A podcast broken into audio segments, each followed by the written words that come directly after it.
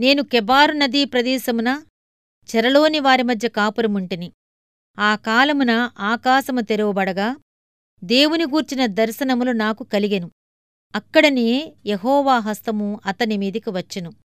ఎహెస్కేలు ఒకటో అధ్యాయం ఒకటి మూడు వచనములు. మనకు దేవుని వాక్యాన్ని చెరసాల వివరించినంత స్పష్టంగా మరేదీ వివరించలేదు.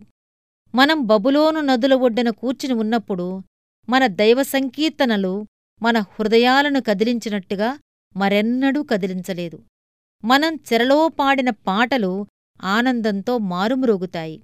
జీవితంలో కష్టాలను అనుభవించిన వ్యక్తి తన దైవ గ్రంథాన్ని ఎప్పుడూ విడిచిపెట్టి ఉండడు. మరొక బైబిలికి అతని బైబిలికి చూడడానికి తేడా ఏమీ కనిపించకపోవచ్చు. అయితే అతనికి అలా కాదు. ఆ పాతగిలిపోయిన కన్నీళ్ళ మరకలతో నిండిన బైబిలు నిండా ఇతరులు ఎవరికీ కనిపించని అక్షరాలతో అతడు తన అనుభవాలను రాసుకున్నాడు. అతనెప్పుడూ అతని జీవితపు బేతేలు స్తంభం దగ్గరికి లేక ఎలుము చెట్ల దగ్గరికి వస్తుంటాడు.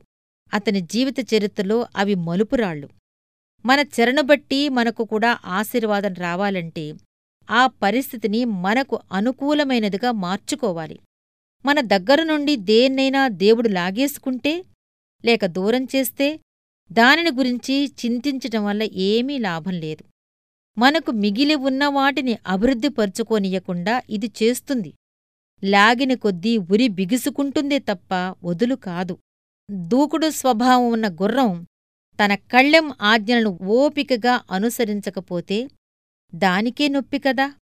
కాడి కింద ఎద్దు అసహనంగా అటూ ఇటూ కదులుతుంటే దాని మెడమీదే పుండ్లు లేస్తాయి.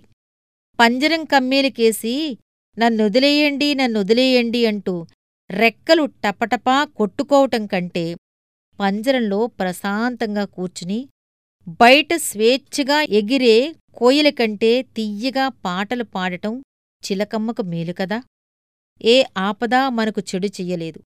దాన్ని మనం తీవ్రమైన ప్రార్థనలో దేవుని ముందు ఉంచగలిగితే వర్షం నుంచి తప్పించుకుందామని చెట్టునాశ్రించిన వాడికి తాను వెతుకుతున్న పండు ఆ చెట్టుకొమ్మల్లోనే కనిపించవచ్చు. దేవుని రెక్కలి క్రిందికి ఆశ్రయం కోసం పరిగెత్తిన మనకు అంతకు ముందెన్నడూ దేవునిలో కనిపించని తెలియని దీవెనలు కనిపిస్తాయి. ఈ విధంగా దేవుడు తనను తాను మన శ్రమల్లో బాధల్లోనే కనపరుచుకుంటాడు. ఎబ్బోకు రేవు దాటితే పెనుయేలు చేరతాము. అక్కడ మన పెనుగులాట మూలంగా దేవుని ముఖాముఖిగా చూస్తాము. ఆ విధంగా మన ప్రాణాలు దక్కించుకుంటాము. చెరలో ఉన్నవాళ్ళలారా దేవుడు మీకు రాత్రిలో ఆనందగానాన్ని ఇస్తాడు.